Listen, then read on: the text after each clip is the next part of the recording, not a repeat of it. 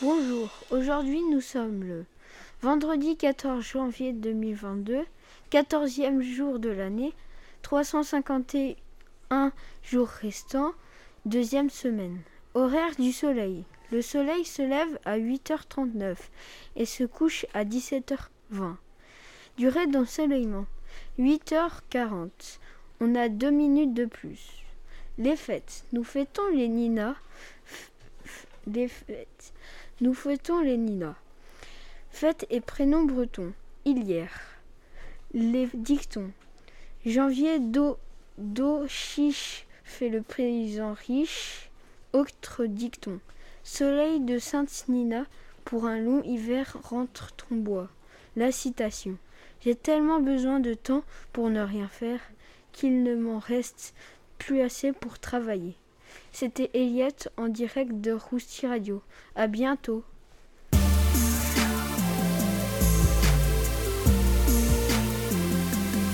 Rousti Radio pour se remplir le cerveau.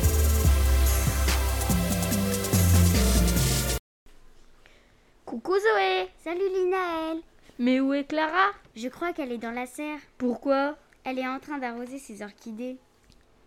Je vais l'appeler. Clara Oui Tu viens? C'est l'heure de la chronique. J'arrive. Coucou les filles. Salut Salut tout le monde. Aujourd'hui, on se retrouve pour la chronique Les plus belles fleurs.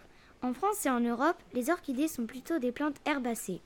Ce sont des petites herbes aux larges feuilles et aux fleurs très colorées. Le, la plupart ont, une bulbe qui pousse dans le sol et sert d'organe de réserve durant l'hiver. Mais il existe des orchidées un peu partout dans le monde et toutes ne sont pas identiques. Dans les régions tropicales, il existe des orchidées qui sont des lianes ou d'autres qui sont des épiphytes, c'est-à-dire des plantes qui poussent sur d'autres plantes mais ce ne sont pas des parasites.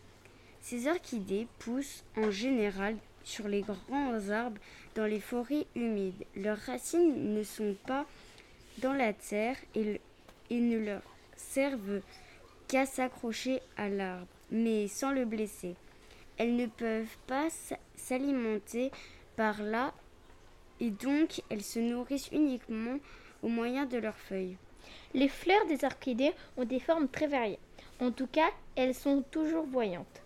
Les orchidées sont en fait pollinisées par des insectes. Elles ont, donc besoin de se faire remarquer par, des couleurs très voyantes et des parfums. Les orchidées sont de vraies championnes pour attirer les insectes.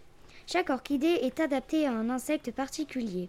Par exemple, les ophrys, qui poussent notamment en France et ont une fleur qui ressemble à une abeille et plus précisément à une abeille femelle. La ressemblance est telle que les abeilles mâles arrivent à s'y tromper.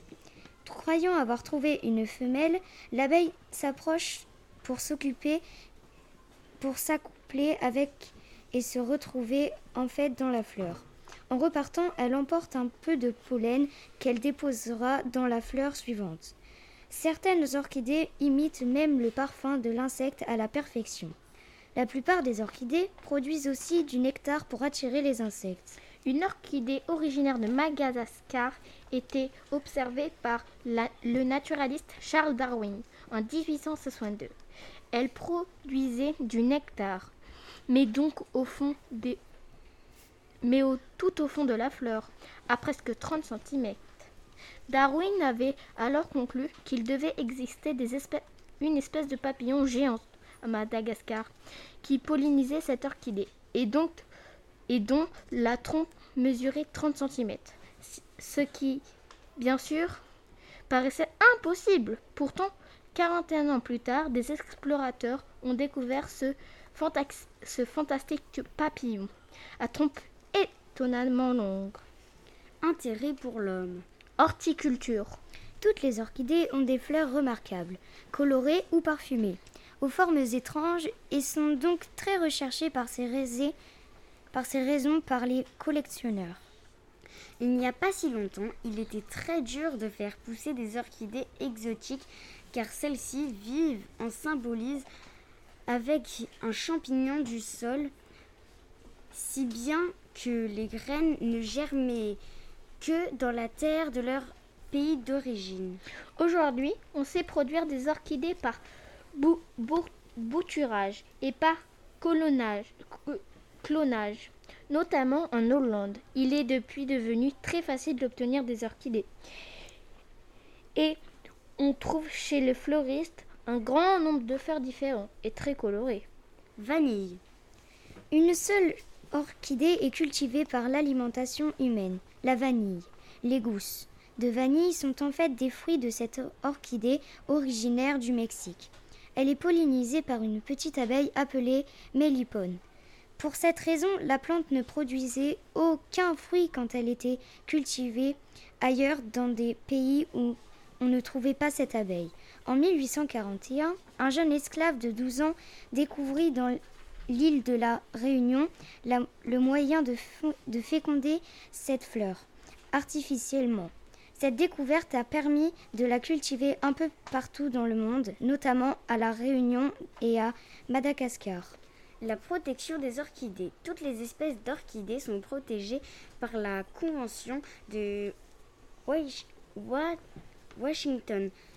Dans le monde entier, il est interdit de cueillir des, orchidées sauvages et les déterrer ou de prendre leurs graines. Cela ne concerne pas les orchidées cultivées. Où pouvons-nous trouver, pouvons trouver des orchidées? On peut trouver des orchidées dans des jardins jardinières ou orchidémies. C'était Linaël, Zoé et Clara. bye. bye. bye.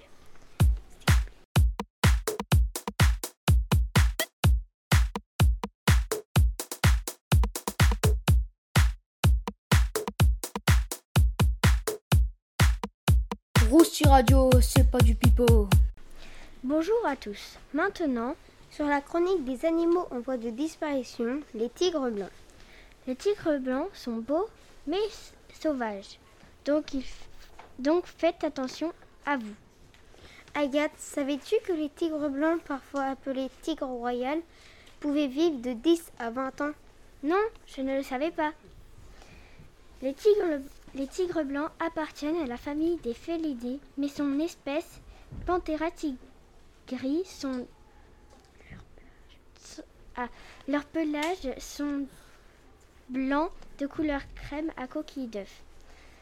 Ses rayures sont noires ou marron, ses yeux sont bleus et le nez rose.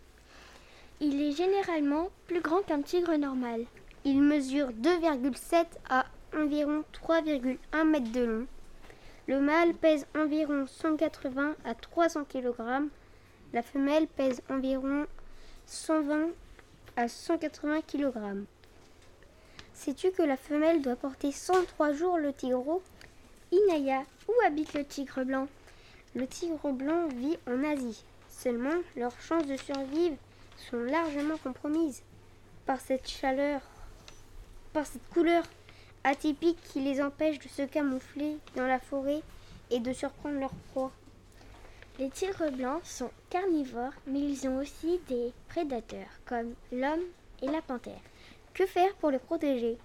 Il faut encourager la création d'aires protégées pour qu'ils survivent dans leur milieu naturel. Ce qui équivaut à souligner qu'entre faune et flore, il y a une interdépendance qui, à l'heure actuelle, est primordiale. Laissez les espèces animales en vie et un acte de prise de conscience. Bon, bah, on espère que vous essayerez d'aider les tigres blancs.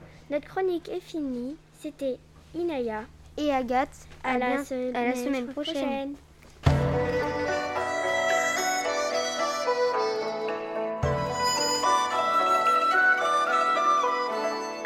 De l'ouest à l'est, on écoute tous Rusty Radio. Bonjour et bienvenue sur la chronique des records improbables. Nous allons vous présenter la personne qui a les plus longs ongles du monde. Elle s'appelle Lee Redmond. Elle est née le 2 février 1941. Donc elle a 80 ans Bien joué Sacha Elle vient de quel pays? Elle est née aux États-Unis. Où vit-elle en ce moment? Elle vit à Salt Lake, dans l'Utah. Et voilà, notre chronique est terminée. C'était Sacha. Maxime. Et Malo, à, bientôt.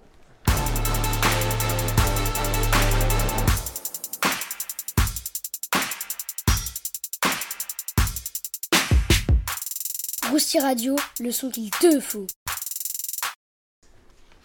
Salut les admirateurs Aujourd'hui, c'est la nouvelle grotte. C'est une grotte française qui date de la Paléolithique avec plus de, de 1 500 000 visiteurs. La grotte de Chauvet. La grotte de Chauvet est découverte en 1994. Elle a d'abord eu le nom de la grotte de la Combe d'Arc, mais on finit par lui donner le nom de son inventeur, Jean-Marie Chauvet. Elle fait partie d'un ensemble de grottes ornées situées le long des gorges de l'Ardèche. Elle contient plus d'un millier de peintures et de gravures, dont 447 représentations d'animaux de 14 espèces différentes. Bon, voilà, c'est terminé pour aujourd'hui. Au moins, cela prouve que le dessin est une pensée infinie. C'était Louis en direct de Roussy Radio. À bientôt!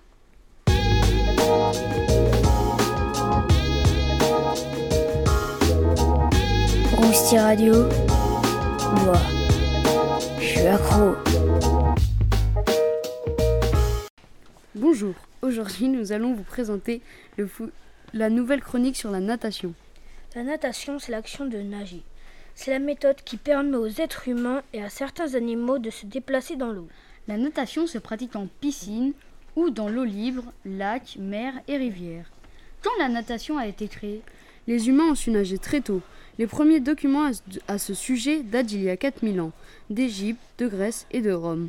On enseignait la natation aux citoyens romains dès leur enfance. Et le sport, lui, a été créé quand? La natation a commencé en Grande-Bretagne, à la fin du XVIIe siècle.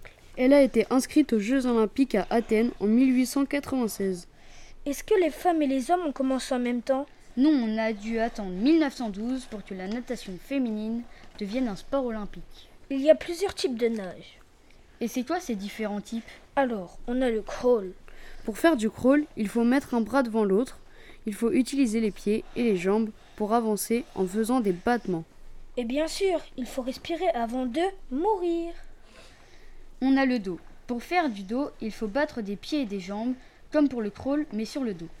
On tourne les uns après les autres par l'arrière. Il existe aussi le dos crawl il y a la brasse. Pour la brasse, il faut pousser l'eau vers l'arrière avec les bras. Les jambes s'ouvrent et se referment un peu comme une grenouille. Et on peut, dire, on peut aussi dire qu'on fait un cœur avec ses jambes. Et en dernier, on a le papillon. Pour le papillon, il faut ramener les deux bras vers l'avant ensemble et bouger son corps comme un dauphin. Et c'est la fin de cette chronique. C'était Maxime, Sacha et Malo. À, la, semaine, prochaine.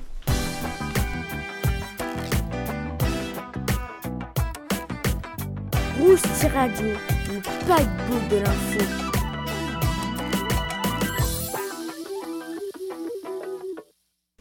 The fisherman waiting for nothing.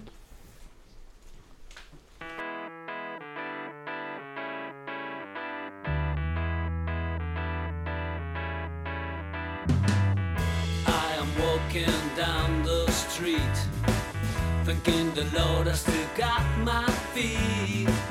There's so much pain and crying all around me.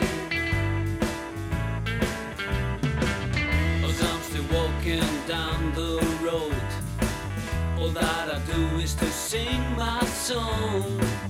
But I'm so glad that sadness hasn't found me.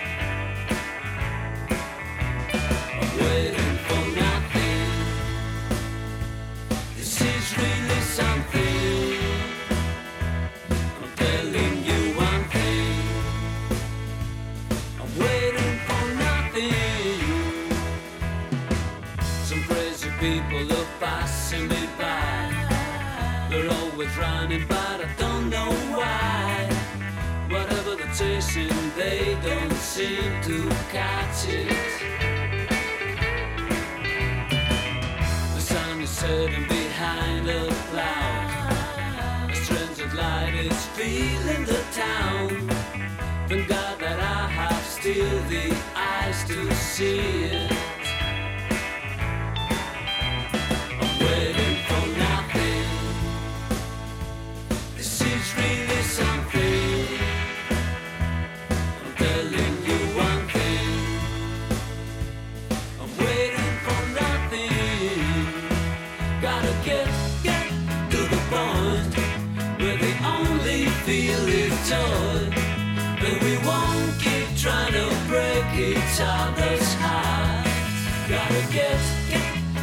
Place where we all can find a space. And the time we need to fix our broken parts, broken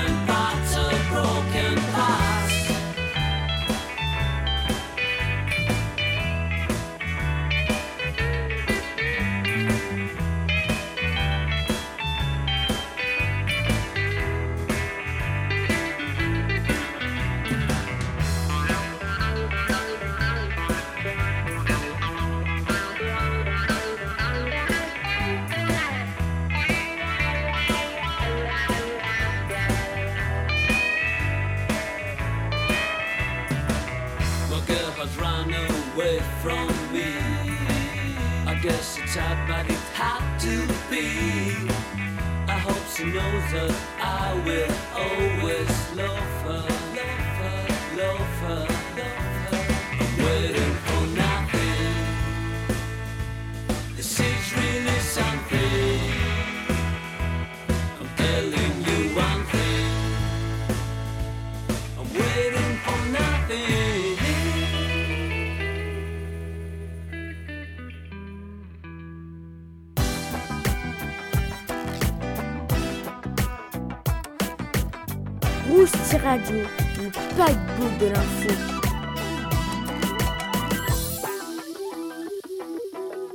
Salut à tous, aujourd'hui le défi grammatical.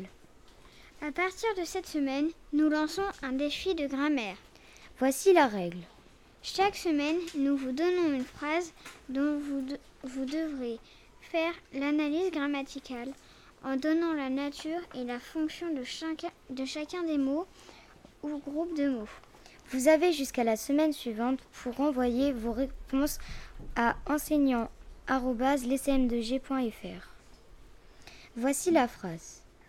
Il écrit une lettre à sa sœur pour la féliciter car elle lui a annoncé une bonne nouvelle la semaine dernière. La correction sera donnée la semaine suivante. Vous pouvez voir la phrase sur lescm2g.fr. C'est sur la première page. Au revoir, c'était Manon et Clara.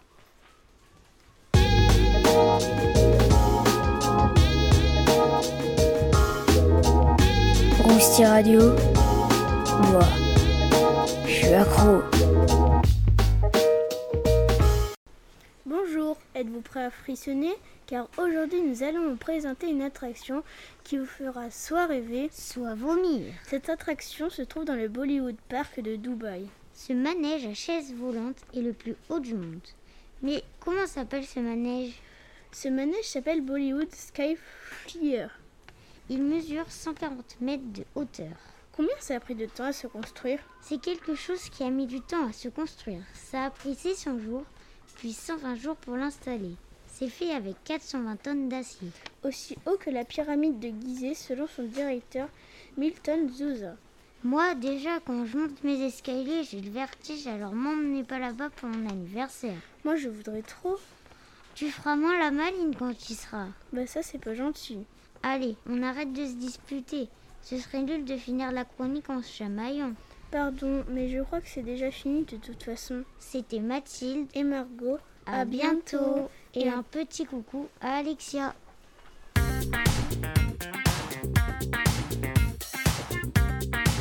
Radio pour ceux qui aiment l'info. Bonjour à tous. Nous continuons avec l'invité mystère. Mon vrai nom est Jean-Philippe Smet. Je suis un chanteur, compositeur et, act- et acteur français. Je suis né le 15 juin en 1943 dans le 9e arrondissement à Paris. Et je suis mort en 2017, le 5 septembre, à Marne-la-Coquette. Mon lieu d'inhumation est le cimetière de Lorient-Saint-Barthélemy. Mes petits-enfants sont Emma Smet, Léo Jean-Didier Lancré-Javal, Ilona Smet. Comme album, j'ai fait Le Pénitencier, Live, Parc des Princes 1993, Hamlet, Cadillac, Mon pays c'est l'amour, Gang, À la vie à la mort, Rester vivant.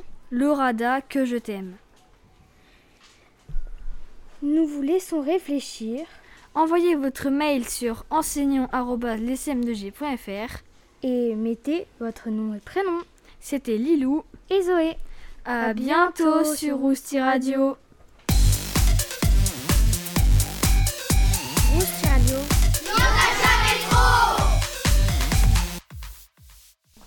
C'est les grandes marques de chaussures de sport.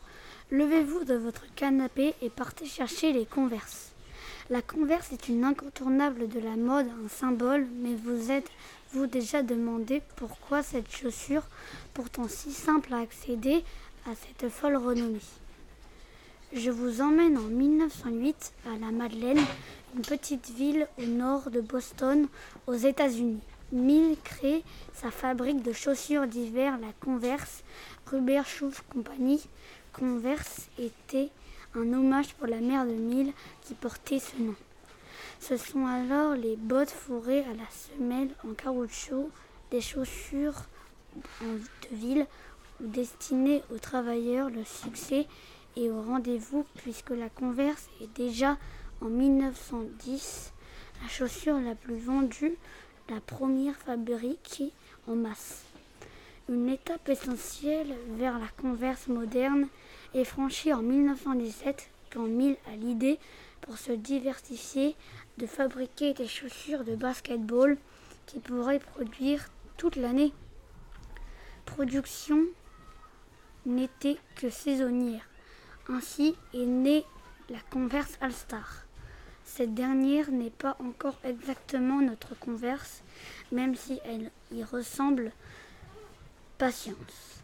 C'est une chaussure montante en toile marron ou en cuir dans les années 20 avec des semelles en caoutchouc. Une pastille est placée au niveau de la cheville, mais au lieu de l'étoile, c'est un C avec une croix au milieu.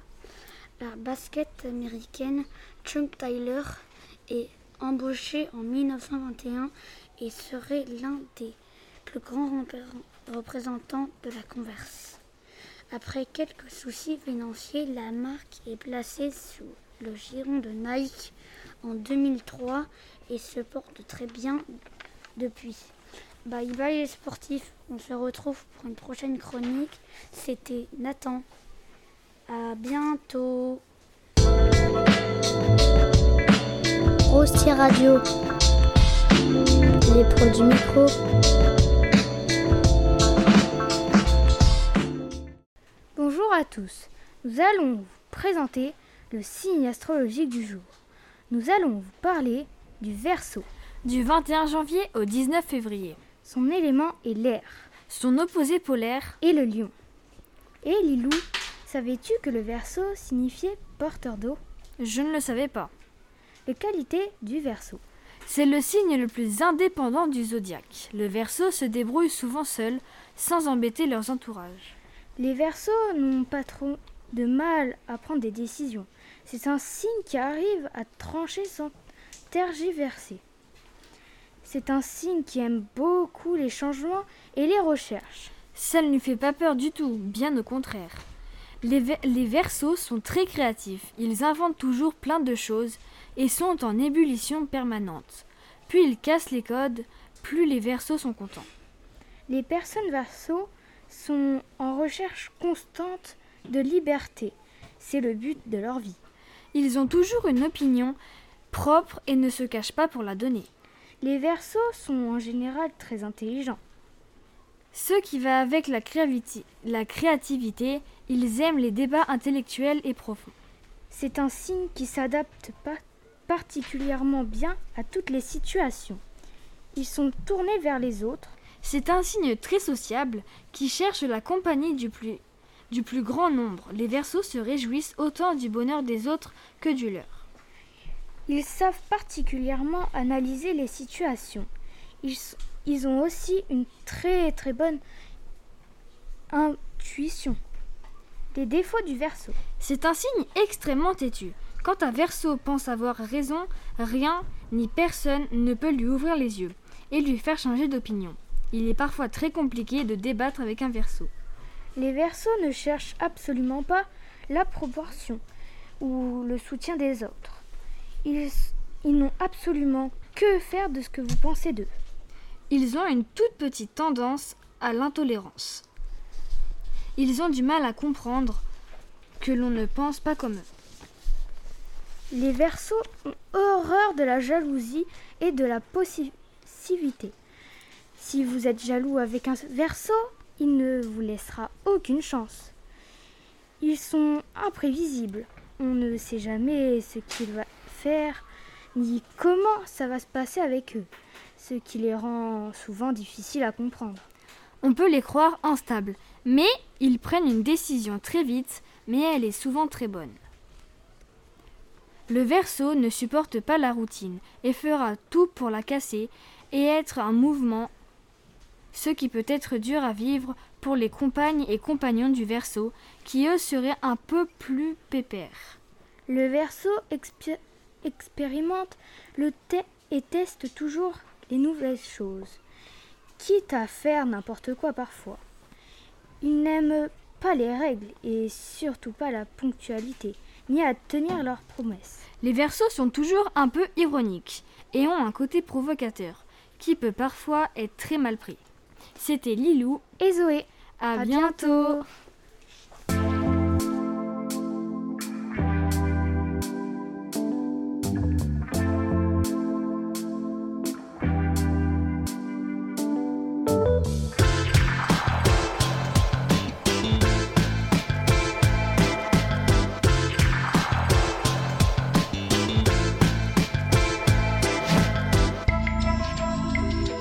Rosti Radio, est presque trop.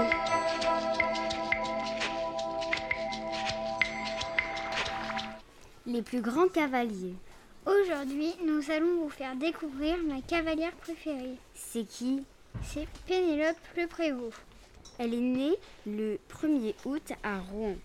En 2006, elle est championne de France des cavalières avec Caratina. En 2007, elle est à nouveau sacrée championne de France de, des cavalières, mais cette fois avec Ishaim de Chevol. En 2008, elle participe à ses premières Coupes des Nations avec l'équipe de France et remporte celle de Zagreb. En 2010, Pénélope remporte avec Kevin Stowe, Olivier Guillon et Patrice Delaveau la médaille d'argent de saut d'obstacle par équipe aux Jeux équestres mondiaux à Lexington, aux États-Unis, en selle sur Milor de Catalgo. En 2013, marquée par la belle pro progression de Nayana, troisième lors du Grand Prix Coupe du Monde de Bordeaux, la jument selle français est devenue le cheval de tête de Pénélope après la blessure de Milor Cartago. Lors des Jeux olympiques de Rio en 2016, Pénélope commence par être éliminée du concours individuel de saut d'obstacle en tombant de sa jument Flora de Mariposa. Mais quelques jours plus tard, elle remporte pour la France la médaille d'or du concours par équipe. Elle aide sa formation en réalisant un sans faute.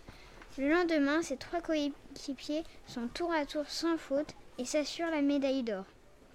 Placée quatrième cavalière, Pénélope n'a même pas besoin de monter Flora de Mariposa dans ce tour final. Vite, il est l'heure d'aller la voir.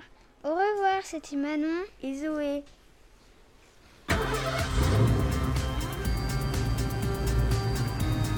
Ouah Rouge Radio Il y en a sous le capot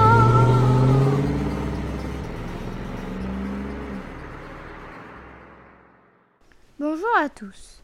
Aujourd'hui, nous allons vous parler de Persée, un héros aux multiples aventures.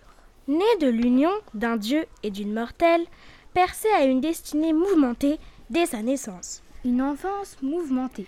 Alors que sa future mère, Danae, est emprisonnée dans une tour pour éviter qu'elle ne se fasse un enfant, Zeus arrive à la séduire, en se transformant en pluie d'or. De cette union naît Persée. Mais son grand-père, Acrisios, l'enferme avec sa mère dans un coffre de bois qu'il lance dans la mer Égée. Ils échouent sur une île de Sériphos et sont recueillis par un pêcheur. La demande de Polydecte. Le roi de Sériphos, Polydecte, tombe amoureux de Danae, rêve de l'épouser. Mais Persée l'en empêche.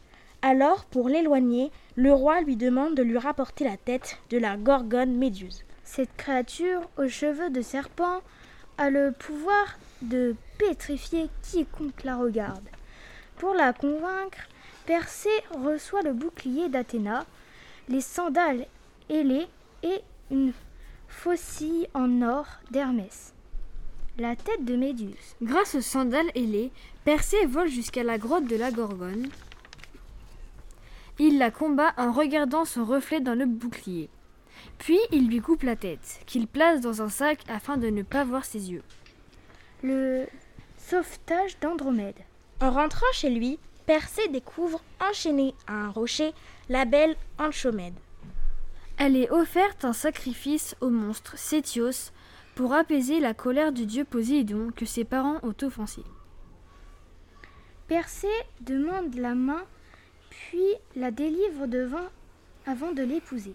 C'était Lilou, Zoé et Amandine. À, à bientôt.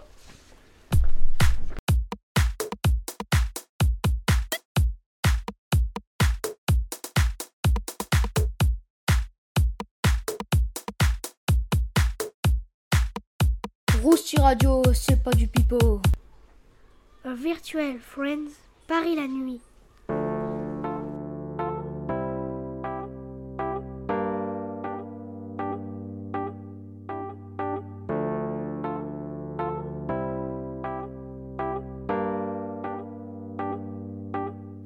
This is an awesome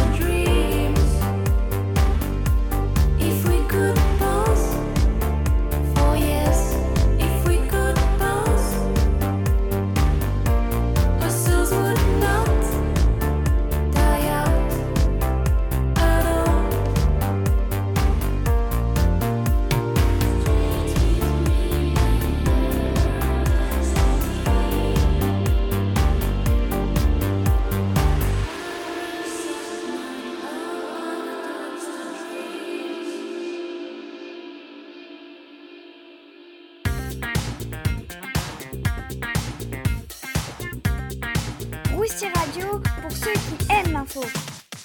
Bravo à Pierre Goliard qui a gagné à la réponse de l'invité mystère. C'était Johnny Hallyday.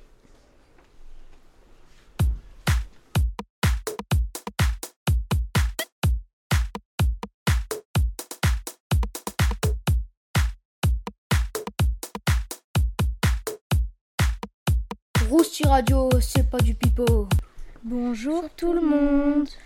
Aujourd'hui, on va vous expliquer l'expression rouler à tombeau ouvert. Quoi? Tu veux m'emmener dans un cimetière? Mais non, pas du tout, même s'il y a un lien quand même. Rouler à tombeau ouvert est une expression qui veut dire rouler à une vitesse excessive, très vite, à une vitesse folle. Elle remonte à la fin du XVIIIe siècle, où elle a été vue pour la première fois dans l'édition 1798 du dictionnaire d'une académie. À l'époque, elle est associée à des verbes indiquant le déplacement. On disait notamment galoper à tombeau ouvert lorsqu'il n'existait pas encore les véhicules, les véhicules motorisés et que l'on se déplaçait avec des chevaux. Il s'agissait de sensibiliser les gens au danger de la vitesse. Il faut comprendre que celui qui galope ou roule à tombeau ouvert va si vite qu'il risque d'avoir un accident et, et, de finir dans un tombeau.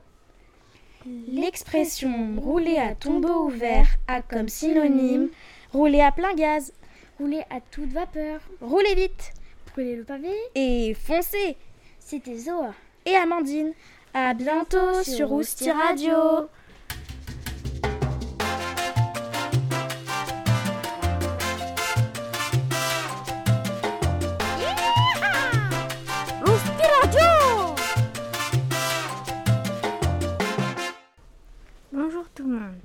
Aujourd'hui, on vous en dit plus sur la lave. La lave est une roche en fusion ou solidifiée, émise par un volcan lors d'une éruption. C'est un magma arrivé en surface et partiellement dégazé. La lave, au moment où est-elle émise, atteint des températures qui, selon leur composition chimique, varient de 500 à 1200 degrés. Thomas, dis-moi comment se forme la lave. Lorsque le magma arrive à la surface, il entre en contact avec l'air qui est beaucoup plus froid que lui. Il devient plus épais et forme alors la lave. Cette lave va couler autour du volcan et refroidir petit à petit pour former de la roche. Théo, il y a une éruption sur l'île espagnole de Palma au mois de septembre. Et pourquoi la rencontre de la lave avec l'océan inquiète-t-elle autant? L'eau de mer est un peu est un peu plus de 20 degrés et le magma, le magma est plus de 1100 degrés. Et leur rencontre a pour effet un changement immédiat. Le, le magma se solidifie et, et, d'énormes quantités d'eau de mer s'évaporent, donnant lieu à des nuages qui contiennent du chlore. Ces gaz sont-ils toxiques pour l'homme?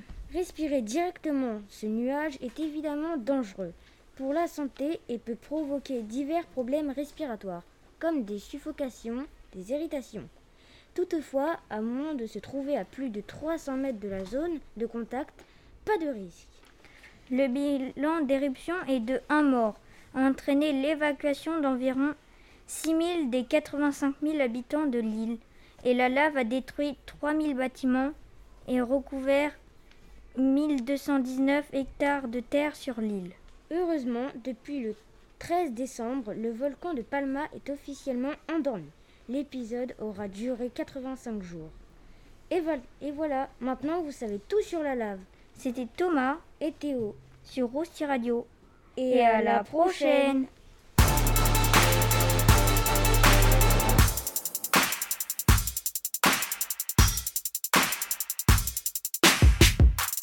Rousti Radio, le son qu'il te faut. Bonjour à tous. Aujourd'hui, une nouvelle chronique des instruments de musique. Vous saurez tout sur le banjo. Le banjo est un instrument de musique à cordes, très utilisé dans la musique de jazz américaine. Il ressemble un peu à une guitare, mais sa caisse de résonance est très différente. Constituée d'une caisse circulaire, en bois ou en métal, sur laquelle est tendue une peau très fine de parchemin à la manière d'un tambourin. Dès le XVIIe siècle, De tels instruments originaires d'Afrique sont joués par les esclaves d'Amérique. Par rapport à la guitare ou à la mandoline, la peau tendue sur la caisse du banjo ferme l'instrument et lui donne une sonorité très particulière. La grande popularité du banjo vient de son adoption par les jazzmen américains du XXe siècle. Mais des formes du banjo ont toujours été en usage dans la musique d'Afrique du Nord, notamment en Algérie et en Maroc.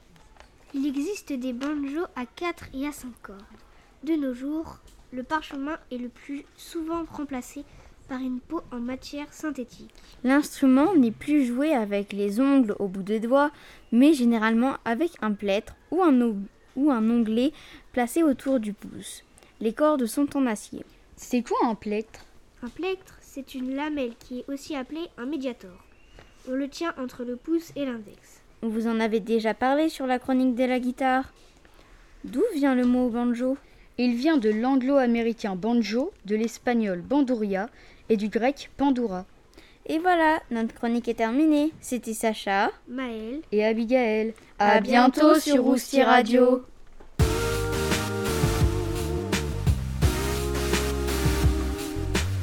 Rousti Radio pour garder le tempo.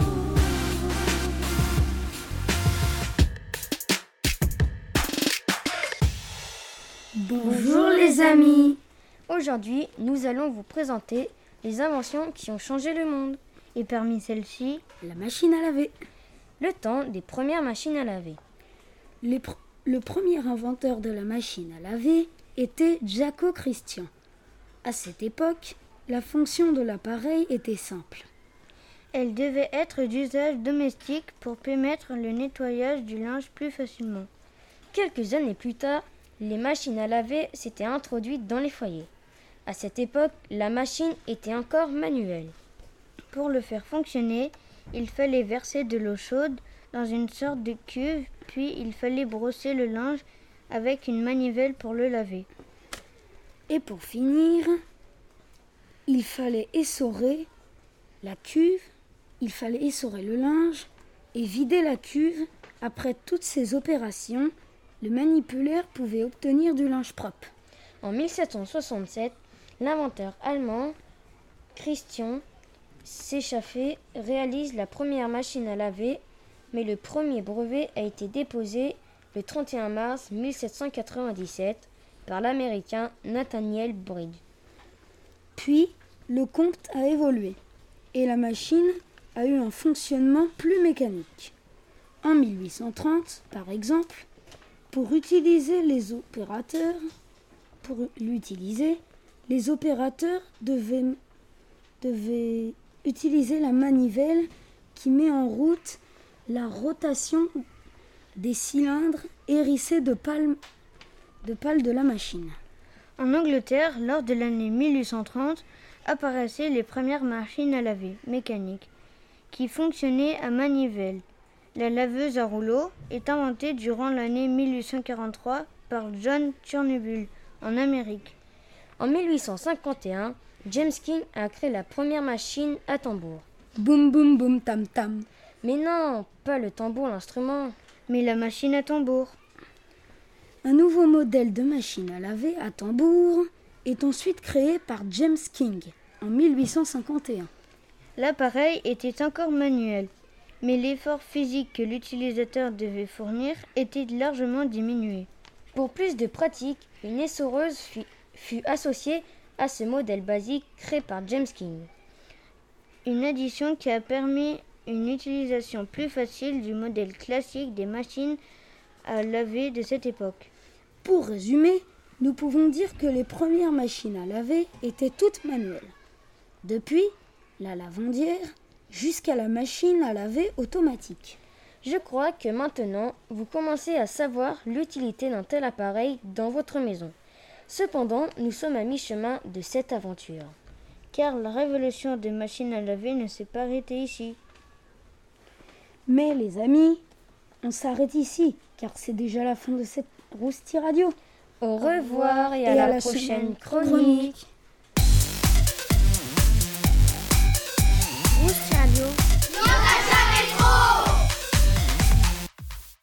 Bonjour, aujourd'hui, aujourd'hui je vais vous présenter l'éphéméride. Euh, euh, je veux dire Big Ben.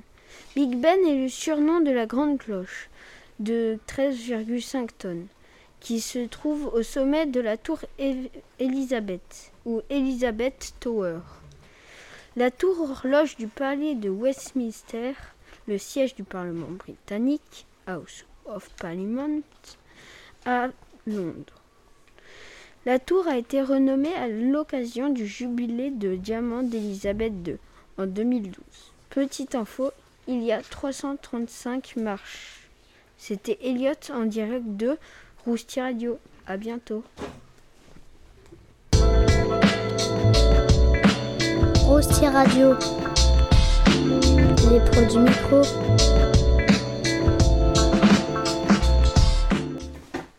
Bonjour les gourmands. Aujourd'hui, vous dégusterez des cupcakes. Pour certains, son nom viendrait de l'unité de mesure CUP, tasse en anglais. Basé sur le volume et non le poids, plus tard, ils furent aussi connus sous le nom de number cake ou 1, 2, 3 et 4 cake. En raison de la recette de la pâte traditionnelle facile à mémoriser et à savoir une tasse de beurre, deux tasses de sucre, trois tasses de farine et quatre œufs. En effet, quand les moules n'existaient pas, les gâteaux étaient cuits dans des pots individuels en terre cuite, des sortes de ramequins. Le nom, fairy cake vient de l'explication pleine d'imagination de sa taille.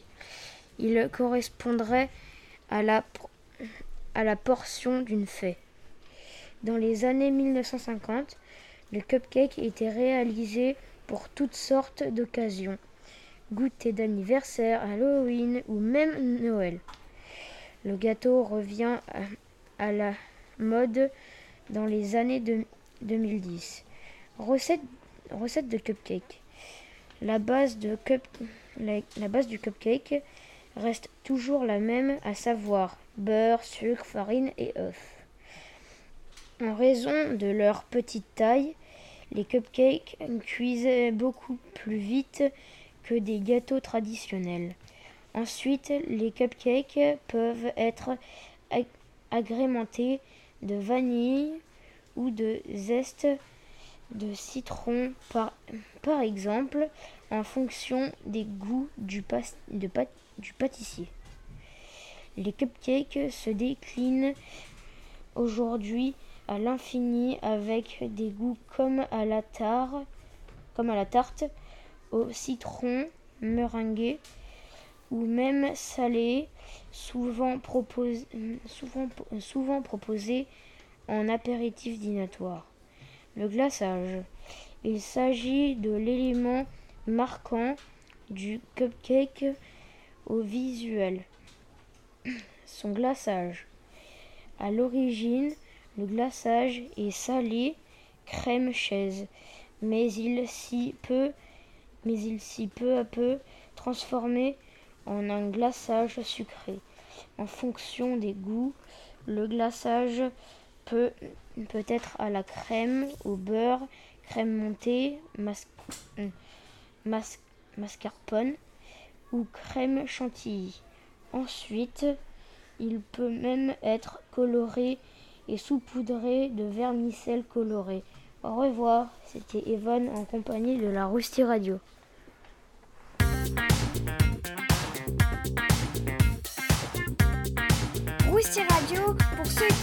L'info. Bonjour tout le monde. Aujourd'hui, dans la chronique des drôles de métiers, le verbicruciste. Tout d'abord, à quoi consiste le métier verbicruciste? Il consiste à créer des mots croisés. Qui a inventé ce métier, Maël C'est un Anglais aux États-Unis, un certain Arthur Wynne, que l'on attribue la première grille. Savez-vous que les mots croisés ont 100 ans? Surtout, il ne faut pas confondre verbicruciste avec cruciverbiste. Ce n'est pas pareil, car le cruciverbiste trouve les mots croisés et le verbicruciste fait les mots croisés. Il faut aussi savoir que les verbicrucistes travaillent pour des jeux ou des journaux comme La Dépêche, Mots croisés Magazine, etc.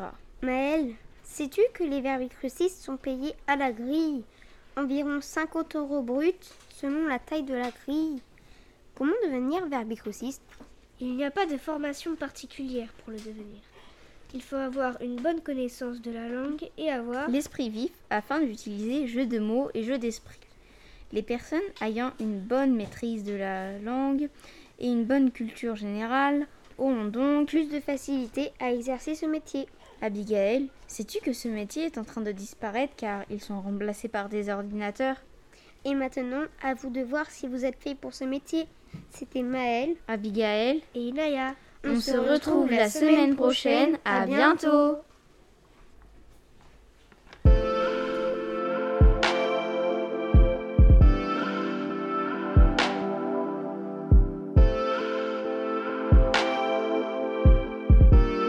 Et voilà, notre hostie radio est terminée. Nous vous donnons rendez-vous la semaine prochaine pour une nouvelle émission. À bientôt.